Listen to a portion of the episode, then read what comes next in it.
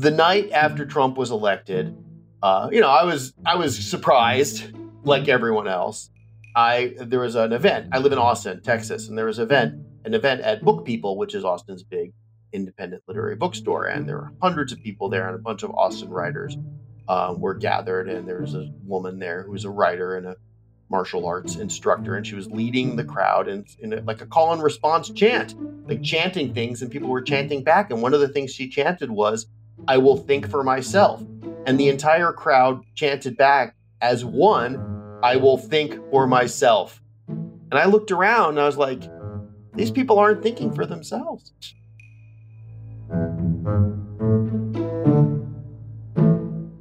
Welcome to the Unspeakable Podcast. I'm your host, Meghan Daum. My guest is author Neal Pollack. I'm going to tell you more about him in a second. But first, a very quick word about my new project you've probably heard me talking about lately The Unspeakeasy. It is in the works. Yes. What is it? It is a heterodox women's community an intellectual free space for free thinking women. Free thinking, free thinking. Can be thankful. An intellectual space for free thinking women, of which there are apparently a lot because I have been flooded with interest about this project. If you would like to learn more about it, you can go to theunspeakeasy.com and find out more. You can get on a mailing list. You can leave me a note and tell me what kinds of offerings you would be interested in. This is something I'm going to be working on through the summer. So I would love to hear from you about it. Okay, enough of that. My guest is Neal Pollack, working under the nom de guerre, the greatest American living writer. Neal has published 11 books. He has written about subjects like fatherhood, yoga, and marijuana addiction, among lots of other topics. His latest book is a novel, Edge of Safety, it is newly out, brand new. It's a satirical dystopian novel set at some indeterminate point in the future. In this world, the well behaved citizens of Canada live in an almost perpetual state of high COVID alert, walking their dogs on treadmills during stay home orders and having their food delivered by drones. Their trusty Smokey the Bear like public service mascot, Safety Moose, keeps them updated on the threat level. Meanwhile, the United States has descended into ecological and infrastructural chaos thanks to its lack of unified response. In this conversation, Neal talks about the pandemic in relation to his fictional characters, his own real life friends and neighbors, and the hysteria and breathlessness in much of the media. We also talk about the vagaries of the book publishing business he and I have been working writers for exactly the same number of years, and Neal's side career as a competitive trivia player, and that includes winning more than $60,000 on Jeopardy! So here is my conversation with Neal Pollack. That's my heart out. Okay. Hard so, out. That should be the name of your next book. May, eh, maybe. Just, where all everyone who exited the media is just going to call their next project hard out. Yeah. okay. So it's the opposite of soft landing. Yeah. Uh, okay. Neal Neal Pollack, welcome to the unspeakable. Hey, thank you, Meghan. Nice to talk to you. Yeah, it's long overdue. Um, you know, we we've known each other for quite a while, and we finally have an occasion to have you on. You have a, a new book, Edge of Safety. It's a novel. Is this your like twelfth book? or 13. This is my 12th book. I published my first book in the year 2000. So 12, 12 and 22 years. That's pretty good. God, that's like, that's you're, you're practically writing books at the rate that Woody Allen makes films. I don't have anything else to do. So yeah, but neither... it just makes sense. And I, I, okay. I actually, you know, I, I enjoy writing books. It writing oh. actually gives me pleasure. Yeah, I don't. What's that about? Has that always been the case? Yeah, I've just I've always uh, gotten a kick out of it, and I I like making myself laugh, even if I don't uh, make other people laugh. So yeah, I, I, don't know. I mean, I just have a I have a um, some sort of uh, inner motor that that forces me to do it, and and I and I'm able to write many books because my books are short. and I, I, don't ponder stuff for years and years. And I don't, you know, I, am always confused when I see the writers who have like the um, cork boards with the post-it notes and the and and mm-hmm. the lines going to the post-it notes. And I mean, I, I, occasionally will do a little outline in a notebook, and then I'll, you know, like a one-page outline, and then I'll just go from there. But I, my goal is to get the book done as quickly as possible so I can write the next one. This was my COVID novel, right? This is the novel I wrote in 2000 and 2021, and there were just endless distractions uh, for, for everyone. There was all kinds of crazy stuff going on, and the book is a satire of that era. So I was kind of watching it develop and watching uh, trends ebb and flow, and so I wasn't exactly sure where I was going to go with it until until I was. Yeah, and I think this is the first uh, satirical COVID novel that I've seen. I don't know if this is going to become a genre, but um, you've certainly uh, pried the door open. Yeah, I mean, G- Gary Shteyngart wrote something called "Our Country Friends," which uh, it was had some humor to it and was sort of a, a satire of social mores. But at the end of the day, he kind of took COVID and COVID policies seriously, and he had one of his characters actually die of COVID. And uh-huh. this, this, there was a, you know, there's about these bunch of these it's about these rich people living in a compound in upstate New York, and um, and uh, one of them is an actor, kind of a Brad Pitt style actor, who leaves for a while to work on a project, and then he brings COVID back to the compound and infects everyone. And I'm just like, oh. come on, come on, this isn't 28 days later conveniently there is a character with one lung who contracted it and died very, very no, but not yeah, before having a he had yeah. a 40 page hallucination about the 90s anyway that's not what this book is okay not, well now that you now that you've described gary Shteyngart's novel um, it's been great having you on the show. Oh my god i'm sorry. Yes no. i know but uh, yes Thanks my novel is not that. My novel is uh, is a set in a dystopian future canada where uh, social distancing and lockdowns and masking and non-pharmaceutical interventions, as they call them, um, have become the norm, and it's just the way of life for everyone. Everyone has grown up this way, and they're used to it, and they like it, or at least they think they. Yeah. So, why did you set this in Canada, and how far into the future is it? It has a sort of idiocracy feel to it. You have the um, the American that comes and sort of brings the main character uh, over to the states, and she's quite alarmed. Like, yeah, tell tell us kind of how far away this is, and and why why Canada. Well, it's not. Uh, the date is not completely 100% set in stone. I would say it's about 100 years in the future. And I decided to set it in Canada because Canada, unlike the United States, marched in I would say 85% lockstep with the social distancing and lockdown and masking policies. Mm-hmm. Whereas well, the United States was because they're better than us as people.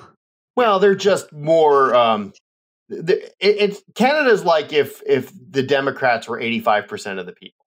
Yeah, so, no, their, uh, their answer to that would be we're better than you, and that's why we proceeded as such. Yeah, yeah exactly. So, you know, the, the U.S. has Florida and Texas and Arizona and other places that just, uh, South Dakota, that just wouldn't play the game so much.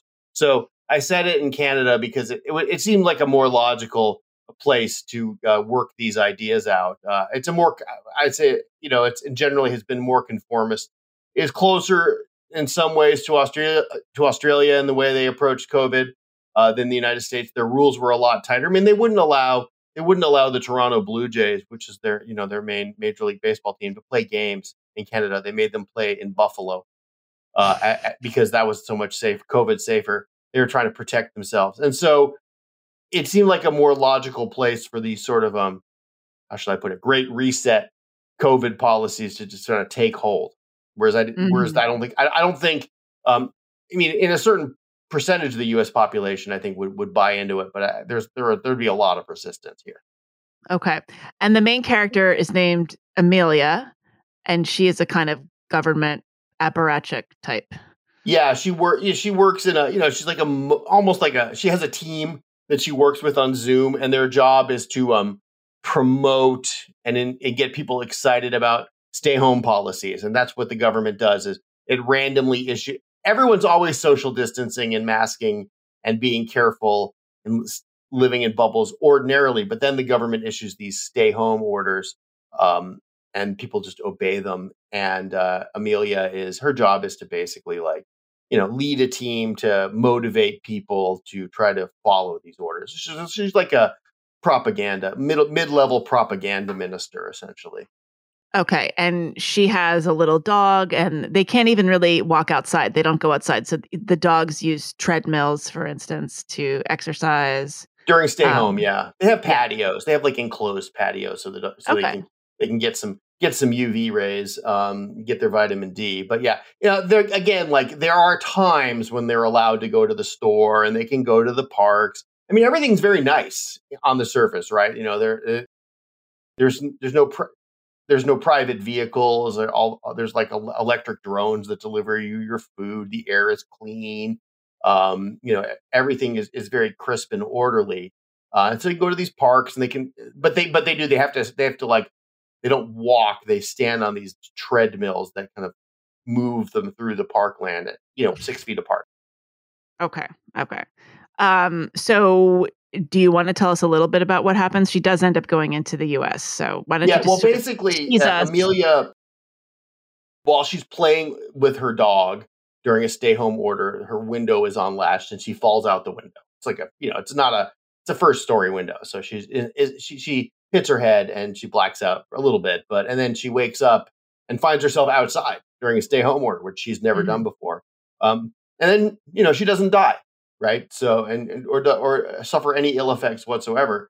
And she ends up getting picked up by this um I guess you got to call it a ragtag band uh, of of resistors, of stay home mm-hmm. resistors who have been who have either on purpose or accidentally violated stay home in the past and uh and she finds out what happens to people who get caught and it's not pleasant it's silly it's a silly thing that happens to them uh, as long as they don't repeat offend. Uh, but it, it, it, it's not pleasant. And then, uh, yeah, eventually they, they're hooked up with a uh, resistance network in the United States that uh, is is trying. They they basically they need some of the U.S. needs some of Canada's natural resources like water and maple syrup, of course.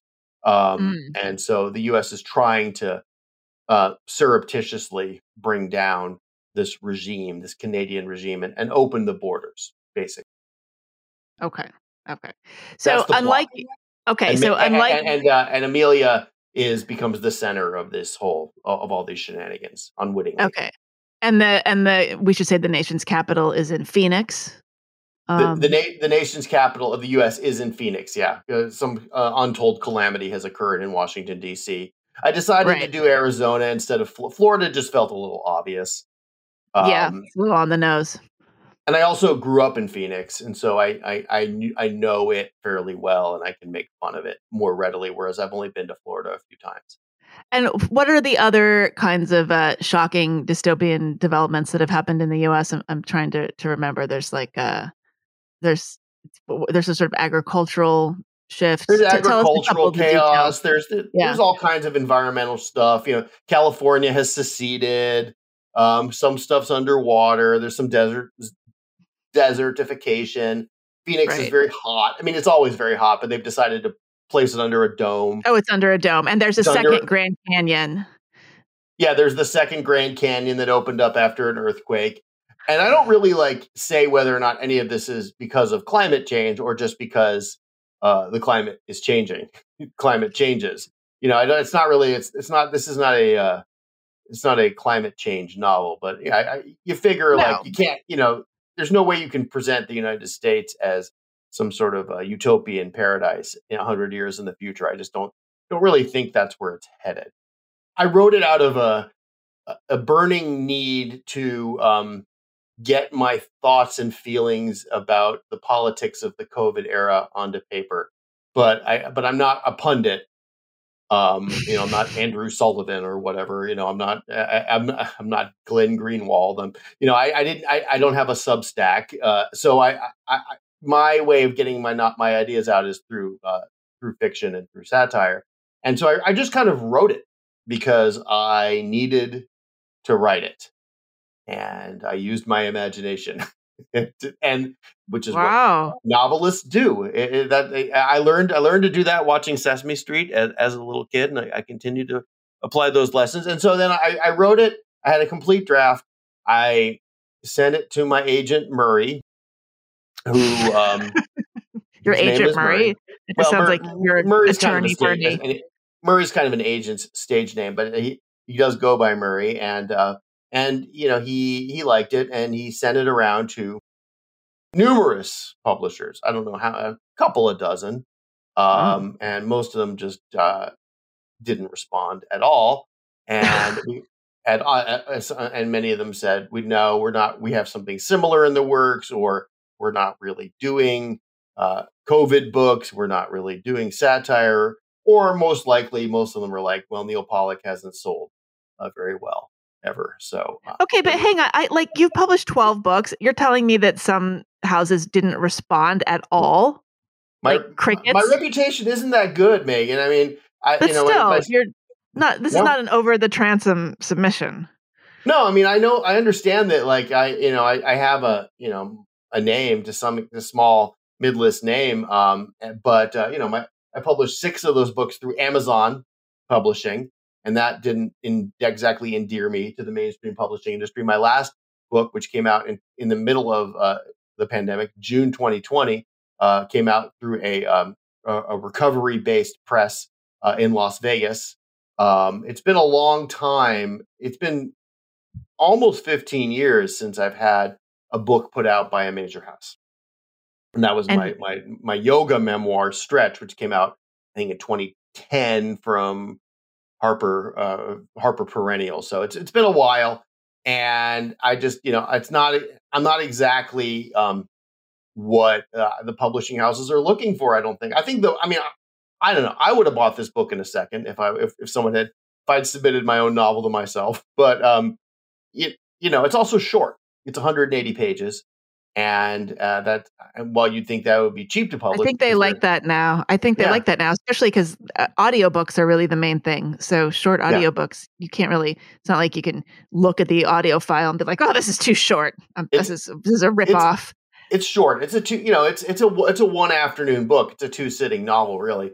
Um, but uh, this, uh, so we only got one response, one positive response, and that was from um, Adam Bellow, who uh, who had who is the in addition to being uh, Saul Bellow's son, is a long, um, you know, is a long-standing uh, publisher of note, and yeah. he runs a conservative imprint called uh, Bombardier Books, which is associated with a big publisher as a, an affiliate of a big publisher, but isn't a big publisher. And so, you know, I'm being published um, on, on an imprint alongside books, you know, talking about how Barack Obama is evil, and you know, eh, you know, uh, Scott yeah. Atlas Scott Atlas's book. He published Scott Atlas's book. Scott Atlas was the uh, doctor who uh, uh, Donald Trump brought in sort of toward the end of his term to try to like counteract some of the COVID oh, hysteria right. and so all, all, that stuff.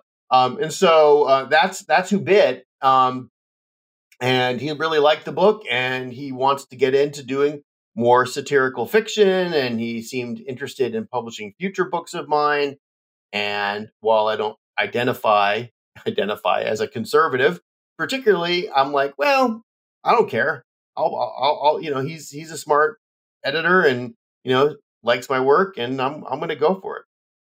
Yeah, you know, it's funny. I had this conversation a couple times recently with my students. So I teach um, private workshops, mostly in personal essay and memoir.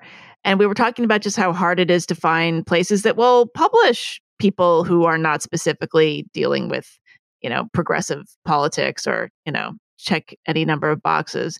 And I was telling my students that I had had several conversations with authors recently, and we were all sort of lamenting that, you know, we, there are certain books that we might want to write, but we didn't feel that they would be published by anything but a conservative imprint. Or, you know, I'd been talking with a colleague who you know had an offer i don't think from bombardier but something similar and this person was like i don't know if i don't know if i should do this is it going to ruin my reputation and one of my students who is a very smart person is not particularly a member of the the media um, she was just like, you know what? Who cares? You guys are twisting yourselves in knots, uh, worrying about this. And the fact is that, like, the general reading public doesn't look at who publishes a certain book, let alone the politics of that publisher. And uh, more importantly, in 10 years, none of this stuff is going to matter because everyone is going to have to, quote unquote, resort to these conservative presses and they won't even be conservative necessarily anymore because they'll be publishing all kinds of books. So I thought that was Well- an astute observation.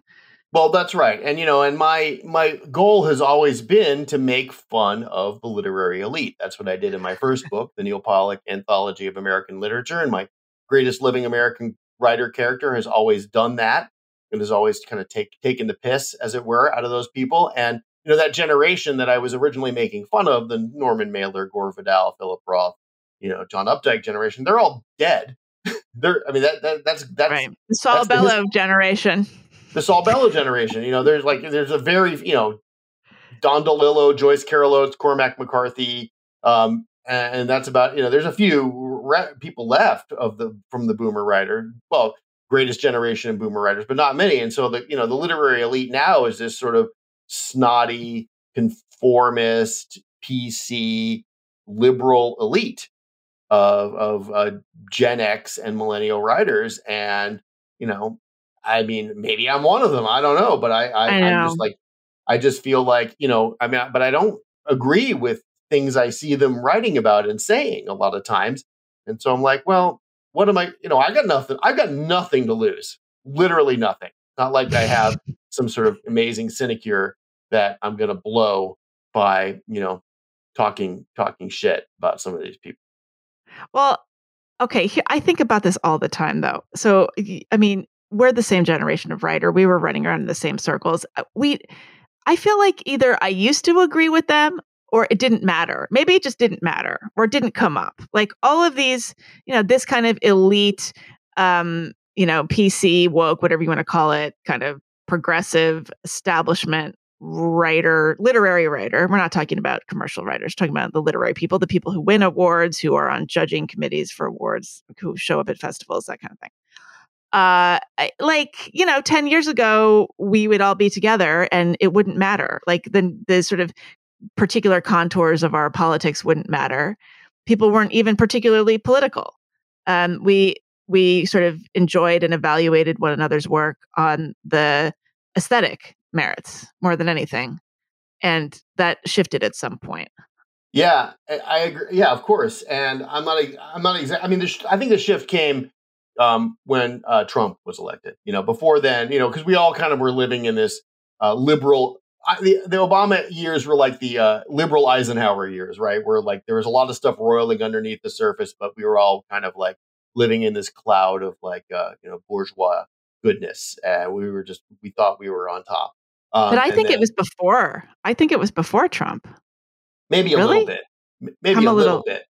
Right. but it really Wait. like it- well here- here- I, I had an experience so the night after trump was elected uh you know i was i was surprised like everyone else um i there was an event i live in austin texas and there was an event an event at book people which is austin's big uh independent literary bookstore and there were hundreds of people there and a bunch of austin writers um, were gathered and there was a woman there who was a writer and a martial arts instructor and she was leading the crowd in, in like a call and response chant like chanting things and people were chanting back and one of the things she chanted was i will think for myself and the entire crowd chanted back as one i will think for myself and i looked around and i was like these people aren't thinking for themselves.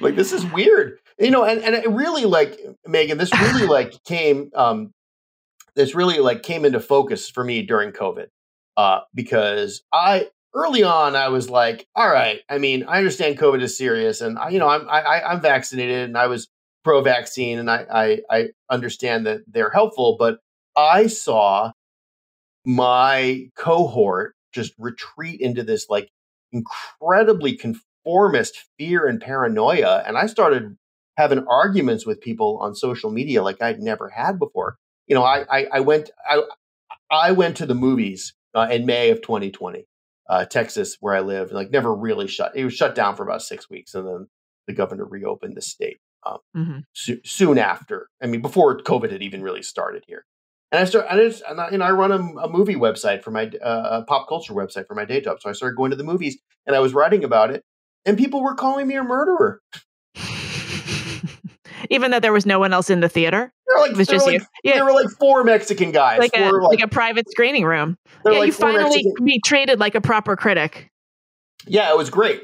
You know, and I was seeing like second run movies. I, you know, I went to, or like you know off brand Russell, Russell Crowe genre pictures or whatever. Like, there wasn't a lot playing in the summer of 2020 when I was sitting in these movie theaters by myself, and um and um you know or or um even after after the vaccines, you know, and that you I don't, you probably remember the Delta variant. you know, uh, vaguely now, the, yes, the Delta variant. I was like, well, I got my vaccine, and I was like, I started going to see music again. I started playing poker. I started. There were some parties, and looked like things. You know, hot girl summer was supposed to happen, and then the Delta variant came along, and people started retreating into their holes again and talking. You know, and and and um, and they were talking about how their children were in danger because they weren't vaccinated, and that just simply hasn't borne out and proven to be no, true. I, I think I that. think that was no, not known not to be true even by then. If you were yeah, but attention. people were still going crazy and like yeah. you know, and I, I, people were were saying I was endangering their. Oh, I I had a guy who I'd been who used to be my neighbor in Austin. I've been friends with for twenty years. Reported me to Facebook for misinformation because I said that masks didn't work, which they don't. They, they don't well at all. You know, at all even mean, the NK N95 okay, yeah, whatever yeah, okay, scuba sure. snorkel mask. Yeah, maybe they do. Maybe the KN95s with the snorkels or whatever. But I'm but I was just like I'm not going to wear a mask. I'm vaccinated. I don't have to. There's no mandate in Texas. I'm not going to do it. I'm taking a risk. And people were, you know, reporting me for misinformation. One guy, one guy, a local media figure, um, accused me of uh, spreading contrarian chuckles that were going to lead oh. to to contrarian. That's a, that's a word they use. Anyway, so well, I guess what I'm saying is like all this COVID stuff, like really um, clarified to me that you know maybe these aren't my people anymore. I want to get back to the the literary community sure. for a second here because I think this is I I can't talk about this enough. I feel like I mean it was before Trump. It was like 2014. I feel like like I feel like um yeah, things changed. Basically, um, the notion of who was in charge and who the literary elite was and who you had to please in order to be considered part of the literary elite changed and around around that time and i think i think that's an accurate assessment. And like it used to be that being quote unquote contrarian or offering something surprising or slightly provocative or unsettling was the job. It was your job as a writer. I mean i've said this a million times. That's what attracted me to the profession and I'm presuming the same with you. Like, why did you want to be a writer in the first place, or did or did you want to be something else? Was this your fallback option? No, I I always wanted to be a writer. I just like I just like telling stories. I know that sounds stupid, but it, but it is true. I I do have a contrarian uh, personality and persona, and I've and and I've always um you know wanted to express my my what I consider my somewhat off kilter ideas, but really like I was just in it for uh, for the fun, the fun of writing. Wow. Okay. But you, I know, I, right? I'm, weird. It's I'm weird. Looking, I know yeah, it's I weird. I don't, get true. that. I don't get it. Whatever. You do you. Have I like writing. I can't help it. I like. I, but I, I, I enjoy it. You, excuse me. You have, according to your bio, you have written eleven best-selling books of fiction and hmm. nonfiction.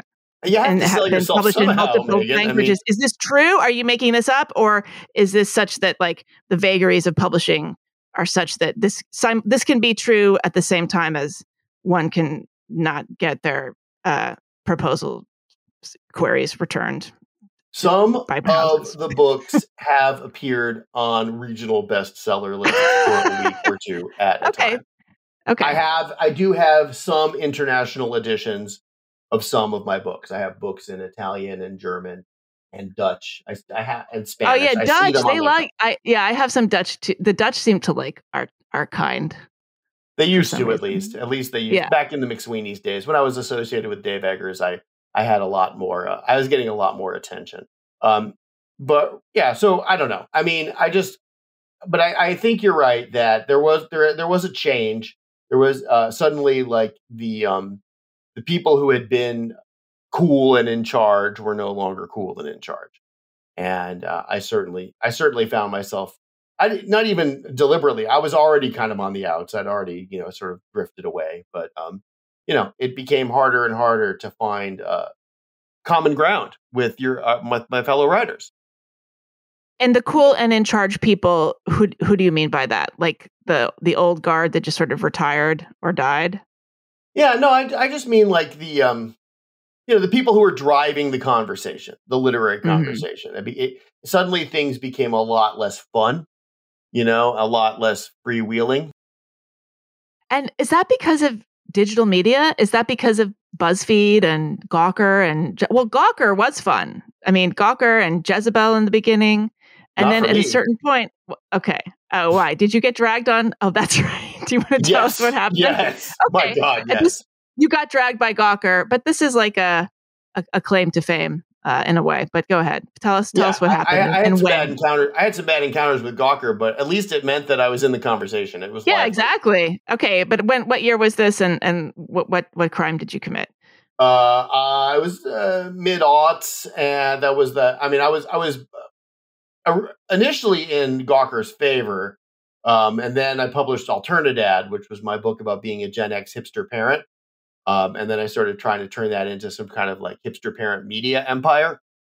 And Gawker didn't didn't take very kindly to that, and uh, were, were they were really really giving me a hard time, and you know did their best to uh, kneecap my attempts, and they were were fairly successful at it. You know, they certainly. I mean, I I I- made I made my own uh, mistakes, and I was doing a lot of drugs back back then, so it's not like it was all Gawker's fault, um, I, but at, at all. Uh, but it was a contributing factor. But, it, at But least it you- was lively. At least it was lively, and, and you know, and it, it feels it feels less lively now. Right. But when you say they were trying to kneecap you, what do you mean? They were writing articles making fun of you and your book? Like what? what yeah, and also look like? making fun of my toddler son. They one of these writers developed like a persona, uh, speaking in my toddler son's voice and talking about how his I was, you know, basically abusing him and turning him into a horrible person. And you know, this is now that son is now Hmm. almost twenty years old, and he Googled himself recently. He's like, he's like, damn it, Dad, this stuff is still out there. Gawker has reactivated their archives, and he can. People who are trying to hire him for jobs or internships or whatever are still seeing that stuff. You know? Maybe he could go work for Gawker. I, I would, That- I would, um, that would be, that uh, would that would be the ultimate fiddler on the roof. There is no other hand moment for me. very meta. Yeah, it's not I mean, going I to don't happen. know. It's Okay. not going to happen. But so, uh, because in a way, you were ahead of your time. So you're saying you're try- you were trying to make a media empire out of uh, out of uh, a creative project, a concept, and this is what everybody has to do now, right? But you were trying to do this back in the in the mid 2000s. So yeah, I had a YouTube what- channel, had an early YouTube channel, and You I, did? uh, yeah, I did. I, I, there's a bunch of YouTube videos of me and my kids sticking it up. Um, we a, the the Neal and Elijah show. We called it. They're still out there. Um, I had, uh, you know, I had blog and I had a, a community and the internet parenting community. We published articles and I, you know, I was like writing for di- different places and it was, um, and I was trying, I, I, I also like, you know, at least to me, famously tried to turn it in this into a movie and a TV show. And I wrote a, I wrote an ebook about that that's available digitally. It's a short little, a short Kindle single, as it were, about my failed attempts. oh to- right, I did Kindle my best. single.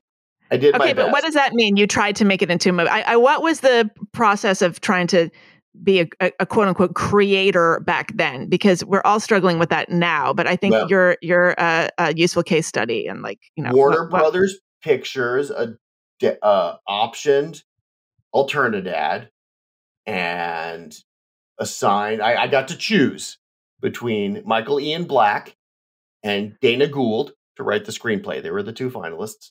Wow. Um, I chose Dana Gould. Um, it could have been could have gone either way. Honestly, there were you know that's kind of like an that's that's kind of a flip a coin situation. And uh, he wrote a screenplay that was funny, but then but you know but then kind of vanished. So then um, when that went away, I then uh, went to TV and I teamed up with some TV writers and we wrote a pilot and sold it to CBS. And then the day we sold it to CBS, the Writers Guild went on strike. And that, you know, I, I, I don't think the pilot was actually that good. And, and, and, you know, I don't think it really had any much of a chance, but you never know. Um, you know, we could have, we, we could have gotten it made, but we never got the opportunity to get it made because CBS just wiped the slate clean and that, that was gone. And then I sold it again to some other writers and then it, it, it every time I tried it, things got less and less likely. Um, and then eventually, I just ran out of money and I had to leave LA. And, and oh, this is while you were in LA. Career, basically. Yeah, yeah. Okay, and what did rebooting your career entail?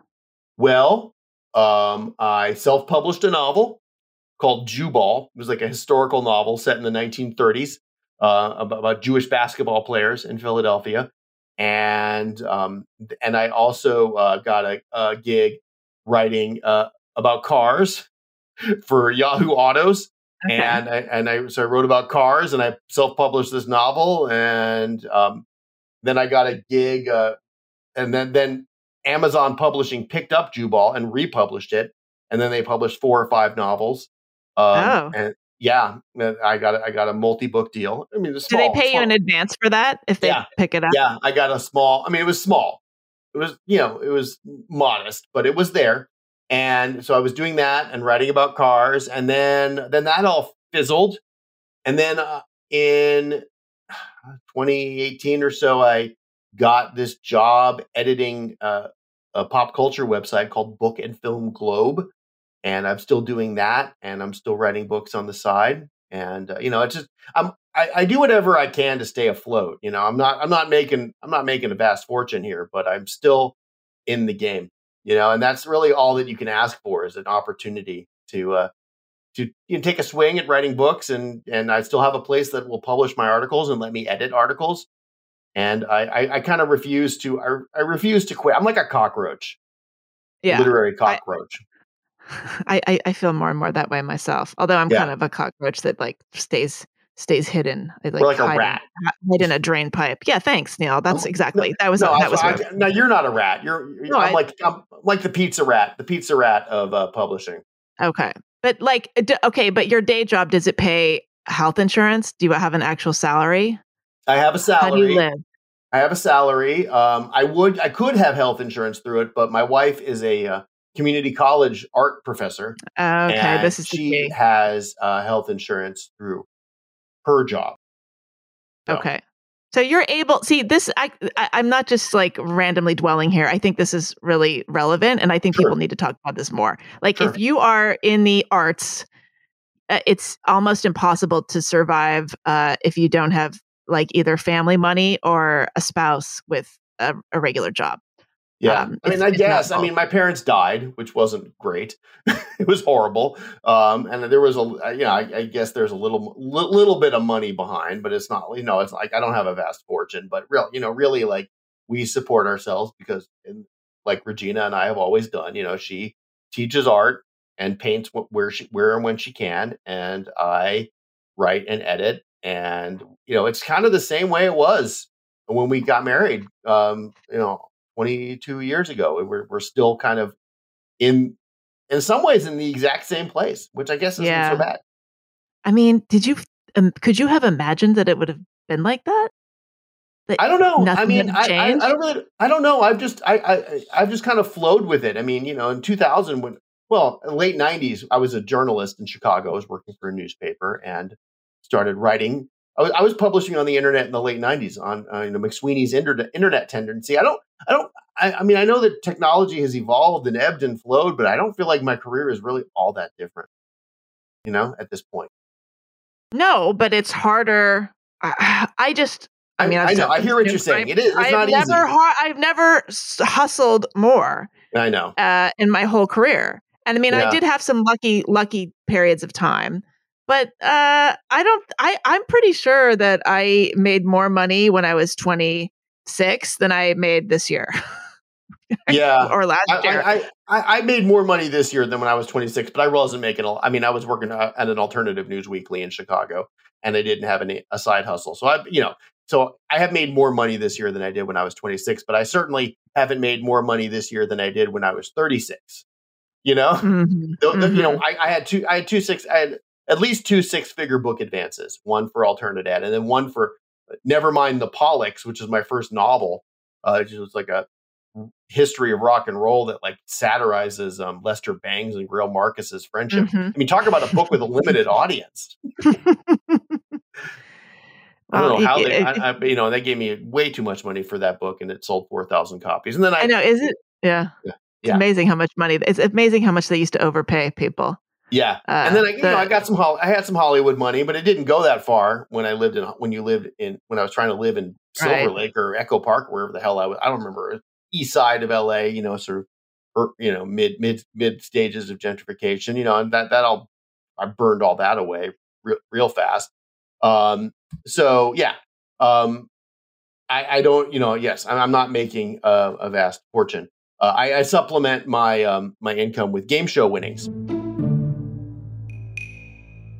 We're going to pause here for a short message from me. Are you appreciating this conversation and wishing there were more like it out there? Well, there are lots more right here. I do this show every week, and I pretty much do it all by myself. That is why, as much as I'm loath to ask for help, people who know me know this, I am offering this gentle reminder that if you value honest, thoughtful, nuanced conversations with all kinds of people novelists, scientists, philosophers, comedians, journalists, sometimes even just regular folks with something interesting to say I hope you'll consider supporting the show in any way you can. One way to do this is by joining our Patreon community at patreon.com slash the unspeakable. You can join for as little as $5 a month. That gives you early and ad-free access to the show, or for as much as $100 a month. And yes, people have done that. There are lots of perks at every level, including if you join at the $10 a month tier or higher, the chance to join our bi-weekly hangout, where we, and that includes me, get together on Zoom to talk about a recent specific episode of the show. Joining at that level also gets you discounts on your first purchase of official Unspeakable Podcast Nuanced AF merchandise. If Patreon is not your thing, you can also make a one time donation in any amount by going to the podcast webpage at theunspeakablepodcast.com and clicking the donation button. This podcast is a one woman enterprise. I'm not affiliated with any institution, media company, secret investment cabal, or anything like that. I do it because I love it. And if you love it, or even like it, I hope you'll consider supporting it in any way that makes sense for you. Leaving a positive rating or review wherever you get your podcasts is a big help, actually. And telling people about the podcast, sharing it with friends, just spreading the word actually means more to me than anything. So thank you for listening to the show, for making the unspeakable worth speaking. And with that, back to the interview. I was on Jeopardy in 2013, uh, I, and uh, I won $62,000. And I've won eh, not quite that, that much, like playing t- trivia on the internet uh, since then. And then I was also this this year I, I, appeared on the ABC game show The Chase, which is sort of like advanced Jeopardy, where you're on a team and you have to play like a Jeopardy super champion and head to head. And I didn't win. I, I, was I was up to win like hundred and fifty thousand dollars, or some absurd amount of money, and uh, I just I, I, I just lost by like a few seconds to James Holzhauer, who's like who's the greatest trivia player who's ever lived. Uh, it's like playing Michael Jordan one on one in basketball, essentially. Um, anyway, I so it's just you know trivia has uh, all, and and knowledge sports, I guess, have always been like a hobby and, and a passion of mine, and been able to cash cash in on that to some extent. Wow. Yeah. So how do you get on Jeopardy? How do you have to well, like sign now up? Now you just take now you just take an online test, and then they, then you do and then you know if you pass it, I think you have to get twenty five out of thirty questions right. Um, th- back then it was like it was a uh, an in person. You had to go in a, into an in person audition. I had to drive to San Antonio and go to a hotel ballroom. Now you just do it on Zoom. Um, and uh, yeah, they started obviously started that uh, during during COVID, and it's just it's just continued because it's easier and cheaper. Um, and uh, and that's how I got on the chase as well as I did a Zoom audition. I took a test and did a Zoom Zoom audition. Um, and then and so that and then then they put you if they like you and you're not a complete, you know, they have you have to be somewhat um, appealing for television. Uh, yeah, I wondered and, about that. Like, is there what's the gatekeeping? Like, are if well, you're like really I mean, I, how how how crazy and weird can you get away with being? Well, here's the thing. Like, I know, like, I have kind of an you know, I have kind of I have a lot of interesting stories to tell, at least by the standards of game show contestants, right? Um, so I and and I'm you know I've been on TV before. I was on TV even before I was on a quiz show, so I know how to be on TV. And so, like, I once I passed the test, I was not uh, worried that they weren't going to try to get me on as quickly as they possibly could because you know, I'm, right. Well, I'm I'm I'm a, um, I, I have I just I just have this I had this feeling that I was going to yeah. make it. Um, once you, you, so you have to have the base, the knowledge base, and then after that, um, and then after that, it's just kind of up to the discretion of the producers. You know, Je- Jeopardy Jeopardy casts a real wide net. Um, but uh, anyway, so I but I so I so I, I made it through, and uh, you know it's been great. I mean, I, I I love the community. I mean, I've I've you know I'm friends with many of the people who have been uh, Jeopardy champions or just Jeopardy contestants over the years, and we we have trivia teams and we play on in online trivia leagues, and it was real helpful, mm-hmm. especially during the early months of the pandemic when even I was staying home. Um, we, it, it was a hobby that we were able to, you know, kind of do together. Wow. Yeah. So people who've been on Jeopardy, this is like a, a like a community. I mean, oh, have yeah. people like met and got and like gotten married and stuff? Like, how uh, did you, do you guys get together in person? Like, what, yeah, what is a, it like? There's a convention. There's a, a trivia convention, um, not based around Jeopardy. Based there's a, a, trivia website called Sporcle, um, and they're they're having a, convention in um, DC in September, and I'm going to that. And there's all kinds of different competitions. There's le- leagues and sub leagues, and you know, there's there's you know small prizes, thousand, two thousand dollars here and there. Um, and there's definitely like you know, it, like like like with um, chess or with a poker or backgammon or other sort of you know more sort of knowledge based you know brain sports. There's like there's tiers of mm-hmm. people. You know, I mean, I, I would I would consider myself like I mean I'm a good player. Um, you'd want me on your regular pub trivia team, but sort of in the in the world of competitive trivia. I'm sort of like, you know, the Major League Baseball equivalent of a quad A player, like a, a guy you can bring up from the minor leagues and you perform on the big league roster, but isn't going to be like an all star. Like I'm good, but I'm not like great. And what do you have to do to be great? Like, is it just, just a matter know of everything?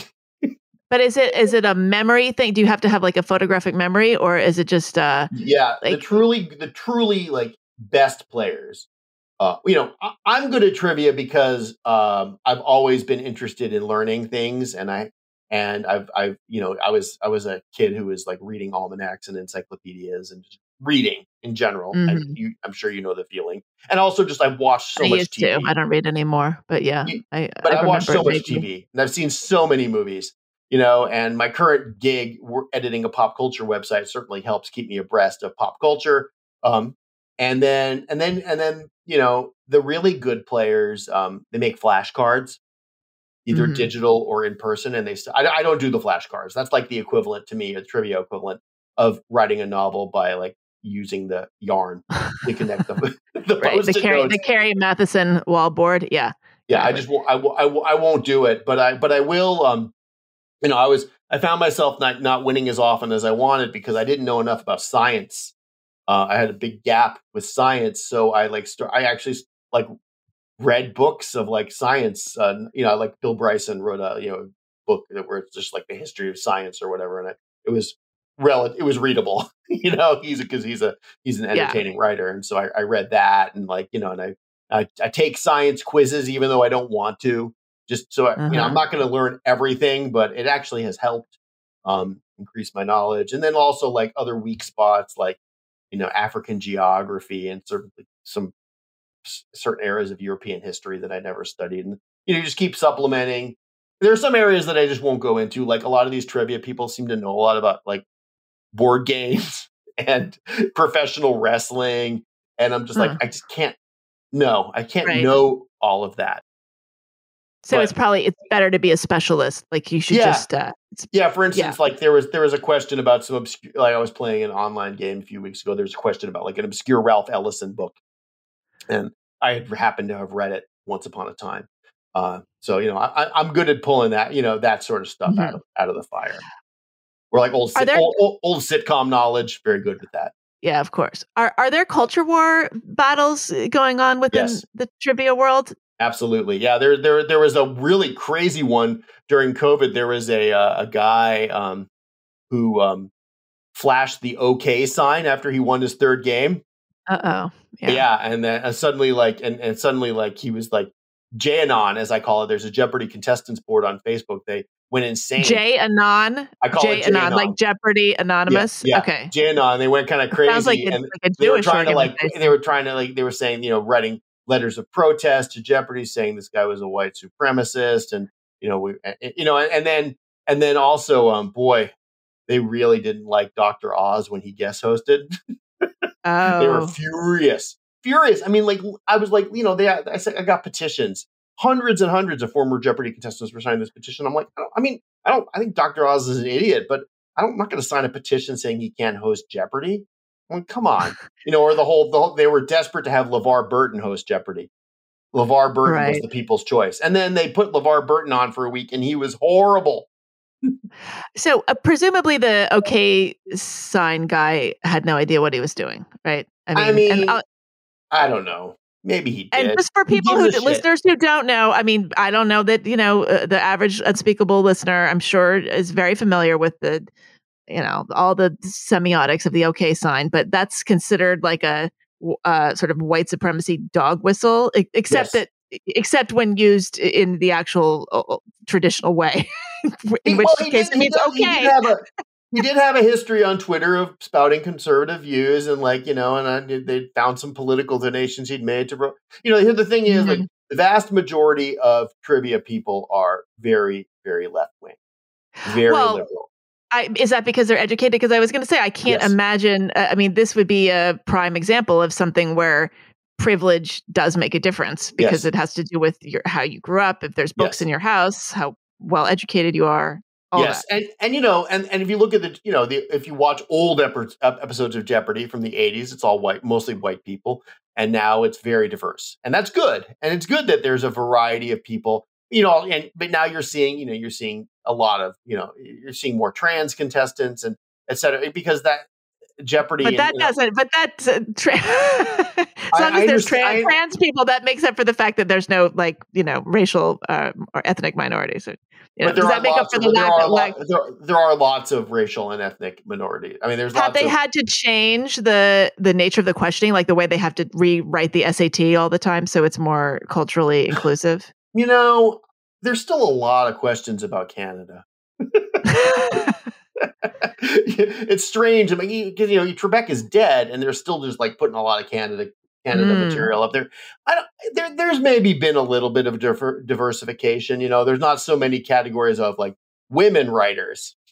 You know, there's maybe a little mm-hmm. bit more like you know African and Asian history, and there's been a little bit of diversification of it. But I, I, I don't think that it's um, you know, I, Jeopardy is a show that er, you know it, they they are watched. Everyone watches it. So, um, you know, of all ages. So, you know, and they're they're trying right. to appeal to they're trying to appeal to their uh, you know, their 80 year old um, syndicated TV viewer base as well. You know, the people like you know, I'm I'm like probably relatively young for a, a Jeopardy viewer. Um, the contestants are younger though, and so yeah, there, has been a bit of a change. But you know, and you know, I, I you know I have to try to keep up. Um, and and I have to try to you know know uh, stuff about Lizzo and Bad Bunny and Olivia Rodrigo and you know, and I'm, I'm I do not know what any of those things right, are. Well, I know, I know who Lizzo know. is. You have but you also have a kid. You have a kid, so that helps you. Like somebody well, like me. He, he's almost he's, he's an adult now, but yeah, but it like you know, it definitely helped. Like you know, it's like that he listened to Kendrick Lamar throughout his his teenage years. because mm-hmm. but but that's that's ending. You know, that's ending, and so like I, it, it gets harder and harder to to to stay stay hip to this stuff. Mm-hmm. Are you able to go back on, or is it like one and done? With you Jeopardy? know, they're saying they're saying now there's going to be a, a, second chance uh, tournament, uh, but I don't know if that's just for more recent contestants. I mean, I, I, was on ten years ago. I was on a long time ago. I mean, it would I would have to wage some sort of like um, insane social media campaign in order oh. to uh, to to. And I, I I could wage an insane social media campaign. It's not out of my uh, realm of uh, skill sets, but uh, and I would do whatever it took to to return. You would do whatever it took to get on Jeopardy, but not necessarily to like promote your Substack if you had one or something like that. See, this is right. where your priorities are. This is very telling. Yeah, I don't. I mean, look, I want to continue to write books and I want to continue to be published and I want people to continue to read the books. And I would love, for instance, for Edge of Safety, I would love it to find a significant audience. I think it's a funny book. I think it's a good book. I think that it's it, in some ways, in terms of just sort of, you know, point A to point B to point C, my best book. And I think it's relevant and I think people will like it, and I want people to read it, but I'm not exactly sure how to get them to see it. But it, I, it's definitely could be a series. It lends itself very nicely to uh, like a limited series kind of thing. I'm sure you've thought yeah, about that. and a sequel. I, Yes. I leave it open. You know, Yeah, it, it would have to be a big hit. I, yeah, I, I don't know. Yeah, I would like. I would. Yeah, obviously, like Murray, my agent Murray is is. uh You know, we're going to try to shop it around and let's see what we can do. You know, but I, I, I, a lot of a lot of that sort of um youthful ambition that I had of like, you know, becoming a huge whatever is, is a lot of that has just kind of been replaced, and I, I put writing books um alongside trivia and poker playing and um, yoga and uh, it's now like it's now just like part of my stream of of hobbies that I'm going to do until I die. wow, you're a balanced person. So you're saying your ambition has been replaced with sort of e- equal amounts of these other things, or it's been replaced by something else, like No, I mean I just desperation. yeah, I just I, I I just kind of I just kind of move about move move through my various interests um and try try to enjoy my life. I feel like, you know, one of the things that um happened during COVID is I feel like people stopped enjoying their lives. And I just I feel like, you know, it was frustrating that so much of my cohort when told to stay home and to stop doing things just kind of shrugged their shoulders and said, "Okay, Well, I think that they started enjoying uh, the life that they were sort of ashamed to have desired previously, which was to, to stay home and do nothing. I mean, this is a great opportunity. yeah, Um, but I think a lot I of know, people really like. Enjoy, no, I mean, I think it's become a lot of people really. This was a great excuse. I mean, this is not a novel concept, but it gave them a great excuse, and now um, they don't want to go back. go back, go back." Well, I, you know, I always have worked. I've worked from home for thirty years, so for me, I was just like, "Don't tell me what to do. Don't Also, you, you, live in Texas. tell me. You can't tell me to work from home. I choose to work from home." Yes, exactly. Yeah. Well, Uh, but like, what is your diagnosis? Like, your friends who um, are so kind of sanctimonious about their fear. It's uh, you know, it's a kind of weaponized anxiety.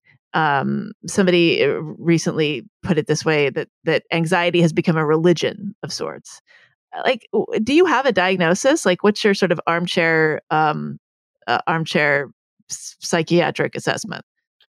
I'm not exactly sure what happened to people. I think that I think that um I don't know. I think that somewhere along the line people people were not able to adapt. I don't know. I, I don't know what happened. I don't know what happened to people. I think their their brain people's brains broke when Donald Trump became president. Yeah. And, and it, it is what it comes down to. And you know, COVID what ha- happened while Trump was still president and people were not were you know, basically like, you know, did behave this way to own him and his followers who didn't Right. want to behave this way. And and so it's become like a political symbol to, to live Yes. this way. And I just was like, yeah, you know, I'm I don't like it. It seems wrong to me and I'm going to make fun of it. I know you're not a public health expert, but do we actually know like if places like Texas and Florida had more deaths? No. I, I, I It's feel all been do pretty we, similar. I mean- is this information available or not? I feel like yeah, I mean. I, I'm, I'm pretty active on on COVID Twitter, and you know there are some some sources you see will- that will say that this was that that there was a um, some culling in the red states, but I think in, at, the end of the day, the numbers um, have been have been pretty similar uh, everywhere. You know, um, and uh, you know you basically like the COVID fatality statistics a lo- ha- have a lot to do with the actual health of the communities pre-COVID. You know, Mhm, mhm. you know a lot that's why it has killed a lot of old people because a lot of them were already sick and vulnerable and you know and, and the non-old people who have died were mostly people with you know so- who were severely obese or had you know really bad diabetes or had other other Yeah. pre-existing conditions that you know comorbidities as they say that's why it's Yeah. killed almost no children because children, for the most part, are healthy. Right. Or every time it does. Had, the ones that had ki- did kill or had like severe syndromes or like serious asthma. You know, it's like one of those. You know, it's like it, it was like it was like a, a tipping point. And so I, I think eh, I, I don't think. At the end of the day, the stay home policies, the, the the quarantining of the healthy, the masking, the all the social distancing, all the canceling events and shit. None of it means anything. None of it did any good, and it's like every every place is going to end up having the same results in the long run. And so, you know, that's kind of what I make fun of in my book. Yes. Um, you have a, a, a child who's no longer a child. You said he's twenty. So he'll, he'll like, be twenty in October.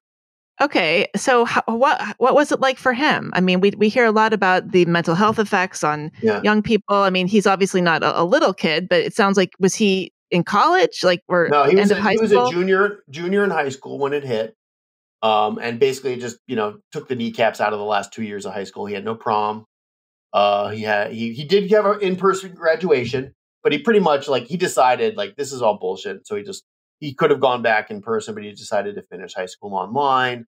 Um, and then he went to college and didn't like it and dropped out after a few weeks because he'd gotten used to not going to school. And now he works uh, as a, a, PR consultant for a cryptocurrency and fintech PR firm based out of Brooklyn. Somehow. Really? Yes, that's why he just got that job. I'm like, God damn. you know, I went to Northwestern I mean, he, you know, it's like he he has just a completely different um, way of looking at the world than than we do. I mean, he has quite a few friends who most of his friends went to college, but not all of them. You know, not all these these Gen Z kids think college is necessary. Right. It's, it's, well, good. It's, it's, and it might not be. I mean, apparently no. it's not. Apparently it's no. not.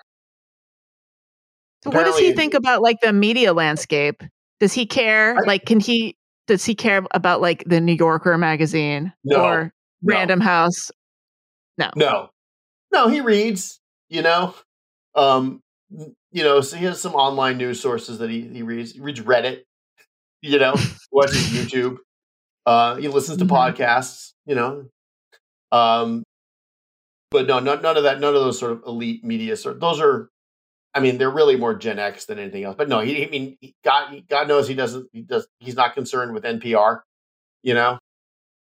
well, ne- neither am I. Uh, no, I mean, I'm concerned you, but, about but, but, it. I'm concerned about it. I know a shocking number of people who still are, and you know, so like, um, you know that, you know, that's that. None, yeah. none of those. No, no, he wouldn't even. He, doesn't know anything about the New Yorker and doesn't care.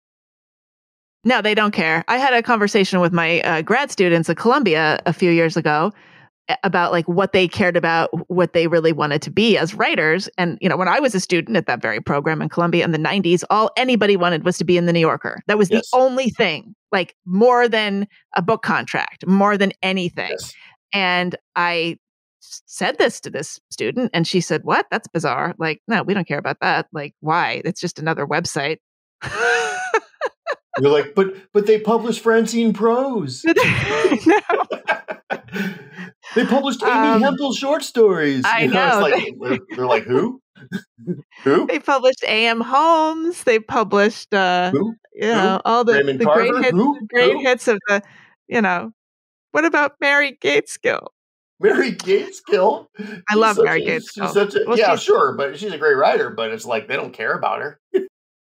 no, in fact, I tried to teach a Mary Gaitskill uh, piece um, back in, I guess it was 2017 to some grad students, and uh, it had too much internalized misogyny for them. Yeah. Yeah. Could she, not get she, through she, it. she's not concerned with identity nearly enough. No, she's a rape apologist, just pretty much across the board. So, I mean, that's um, what I when that's what I always said about you know that's what I was saying about Mary Gaitskill back back back oh, in yeah. my uh, my literary fiction classes in college. Yeah. anyway, no, that's, yeah. That's, so no, he doesn't care. He doesn't care about any of that stuff. Yeah. you know what? You know what? Honestly, Meghan, either do I. No, I know. I'm starting to feel the same way. But but what how are you feeling about this kind of like, you know, audio uh medium? I mean, so we you and I were part of um a, a very very uh a, a very popular um clubhouse room uh was it People maybe like suck. a year and a half ago? Called Yeah. the People Who Suck or the Suck Club. I think there are probably like um, you know may, maybe twelve listeners of this podcast Mm. that uh, I definitely want to hear about that because they were they were diehard Suck Club. Uh, we were so good. Meghan. We were so good at that. It was you, me. Richard Rushfield, Stacey Grenrock Woods, and um, Stacey Woods. She doesn't call herself Grenrock anymore, and Amanda Fortini. I mean, and that was like a. I mean, Yeah. you. That was like if the View were good. No, you it's know? really like if they were gonna write. Uh, I mean, it was really kind of like like the Velvet Underground or something. Like they Ugh. they're gonna write uh kind of like if they were gonna write sort of cultural histories of uh 2021, Clubhouse of club. it would Yeah. be not just Clubhouse uh, of you know it would be our group. Um were and so uh good. it was and I don't know uh yeah it's uh, you know but it, it had to you know it had to end. It wasn't gonna um Well, it was just I- hard. We did it every day. every day. Now, I that period of time, I, I've kind of blocked it out, but um, Yes. yeah, I remember I got to a point where I was thinking, like, wow, why am I? Why do I feel so busy and overwhelmed all the time? Like, why? Why am I? It was because we had Why do I have- why do I have some every little- day. We were Little free time. We were doing it every day. we planned every it day. And- constantly, and we were texting Yes, oh, that's right. And yeah, we had to do a lot of preparation because Yeah. just so okay, so for people don't know who don't know, um, Clubhouse uh, was just kind of getting off the ground. It was just becoming popular at that time, and so we uh, did a show that the premise was that we would go into other Clubhouse rooms um, and write down the first like two or three things that we heard, and then come back and report them in our room. Uh, Yeah. Right. And, th- Yeah, and that then, was but then it would hilarious. exp- but then we expanded it to other Yeah. things that were bothering us, and it wasn't really. It was more like cultural commentary. Uh, we were drag dragging dumb people on Twitter. It, it wasn't so political, really. Um, it was it was more cultural commentary than anything Yeah. else. very 70s uh pop culture trivia Yeah, a lot, well, of, Richard, lot of 70s Richard tv Rushfield, references Richard Rushfield, the editor of the Ankler, uh, very popular uh, media entity, um, was it was his brainchild. He rec- he kind of rec- he was like the um, he recruited us. He was like the uh, the Nick Fury, the Samuel L. Jackson character, and he recruited us. And uh, and what what a I mean what a what an incredible uh, team.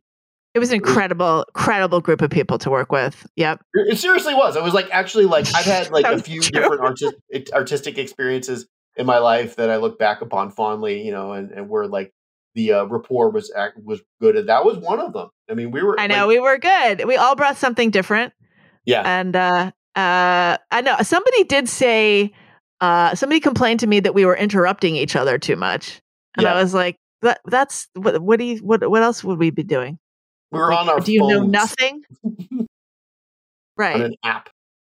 um yeah so so are you interested in like doing call in or you, you're not you're really saying a, a fiction writer i mean i, I know that you, oh you no, know I you're would a do great it. I would. God, I would. I would love a radio. I mean, that's why I, I do a little podcast. I know you want to be a talk show host yeah I as do. do, i I, I do. I I'm so good at it, and so are you. yeah um, and uh, you know, I, I, um, I, I have a little podcast that I do uh, associated with Book and Film Globe, and um, I we, and I you know, every week I talk to you know, contributors, film critics. We just talk about books and movies and streaming TV and whatnot. And I love it. I love it. I, my my wife said she's like, you only do it because you love planning the music. You love you love saying you, you love doing the songs. You love you like like the like the inner. And I'm like I'm like yeah, it's true. I, I just like I just like putting the show together and I like talking to people and talking about shit and it's a lot easier than working. I could I do it. I could do it for hours. I could, I could see why Joe Rogan does these four hour shows. I could do it.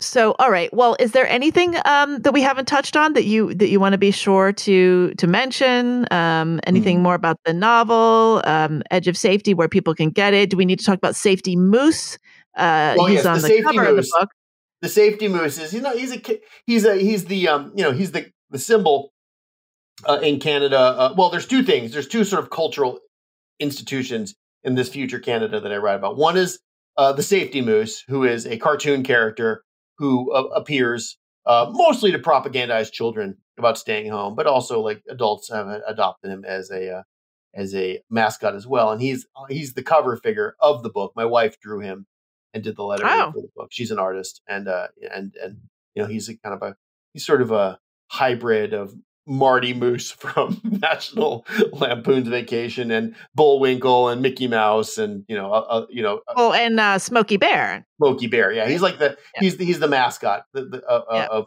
for safety. And then, of course, the the the namesake of the book, Edge of Safety, is like an insane soap opera that's on every night that Yes. um, all Canadians watch religiously. And you know, it's a it, it's the usual soap opera fare with like you know evil twins and and affairs and mistaken identities and and and all Right. that. But except that everything is is, do, exists to promote safety. And the villains on the show are the ones who don't wear masks or who don't socially distance or who you know act who, who break protocol and you know that those and it's a and it's a soap opera that all that has all of Canada enraptured.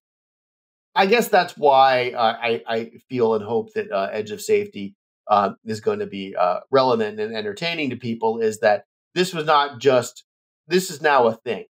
This is now a way to move in the world um, for Yeah. a lot of people, and I just I don't know. I just feel like it's wrong. Yeah, this is the way we live now. So where do where can people get the book? I you know Since they Um, don't want to go to the bookstore because that's not safe. Well it's not So how I can don't they think it's go- safely get the I don't book? think it's going to be in bookstores. I think it's it, it's uh it's print on demand. Um, and so you can't, you can't even pre. Uh, by the time this airs, it'll be out June twenty first. Um, you can get it on Amazon. And uh, at Adam Bellow, publisher, wanted me to direct people to conservativereaders.com. Uh, Really? is- yes, conservativereaders.com, which is the portal Wow. uh, that where the, it's the direct portal where they sell it. You can get it there, or you can get it on Amazon, or probably any other online.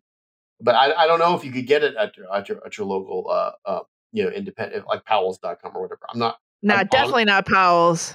you know I'm, de- I'm not sure i'm not sure but but you know um that's the thing it's like if i you know i i said to the publisher i was like well how can i tell people to buy because i've been talking about it on my social media and posted the cover and whatever they're like how can i direct people for it he's like well you could tell people to sign up for conservativereaders.com and i'm like dude if i told my facebook feed you know my 4950 friends and followers or whatever on facebook that they could sign up for my book on conservativereaders.com first of all i would lose a quarter a quarter of them would unfriend me immediately. No and, and i'd maybe ha- i'd get maybe five people one of whom would be my mother-in-law It's a you know what i mean incredible that as a he's a he's a sophisticated guy as a book publisher. This is really the marketing strategy.